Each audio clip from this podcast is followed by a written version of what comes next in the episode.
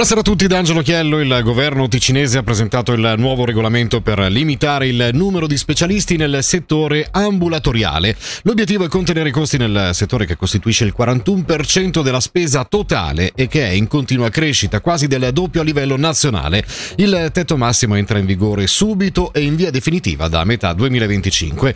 Non saranno toccati i professionisti già attivi, necessaria invece una crescita del numero dei medici di famiglia. Sentiamo il direttore del DSS Interesse, Raffaele De Rosa. C'è un'esigenza evidente, una necessità di intervenire nel settore ambulatoriale perché questa parte rappresenta il 40% dei costi la mal, un equilibrio da trovare tra una sovraofferta, quindi un'offerta eccessiva in determinate specializzazioni e una penuria in altre, pensiamo ad esempio ai medici generici e alla medicina di famiglia.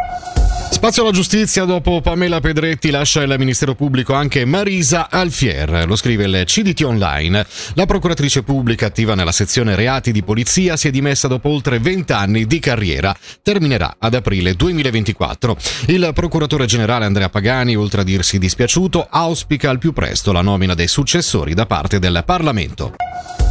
Meno annegamenti in laghi e fiumi ticinesi è quanto emerge al termine della stagione estiva dal bilancio stilato nell'ambito della campagna di prevenzione Acque Sicure. Quattro le vittime nel 2023, a fronte delle sei nel 2022 e le nove nel 2021. Notizie incoraggianti, anche se non basta. Come sottolineato dalla direttore del Dipartimento Istituzioni, ogni disgrazia è di troppo. Per Norman Gobi, nel prossimo quadriennio, ci si dovrà chinare per migliorare ulteriormente la sensibilizzazione e l'informazione informazione ai residenti e in particolare ai turisti, principali vittime degli annegamenti.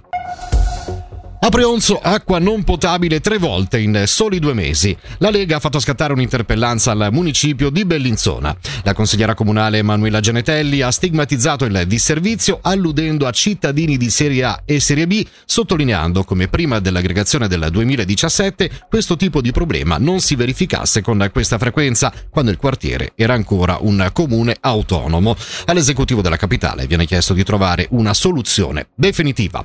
E per il momento è veramente tutto, l'informazione torna alle 18 adesso, fra pochissimo arriva 091.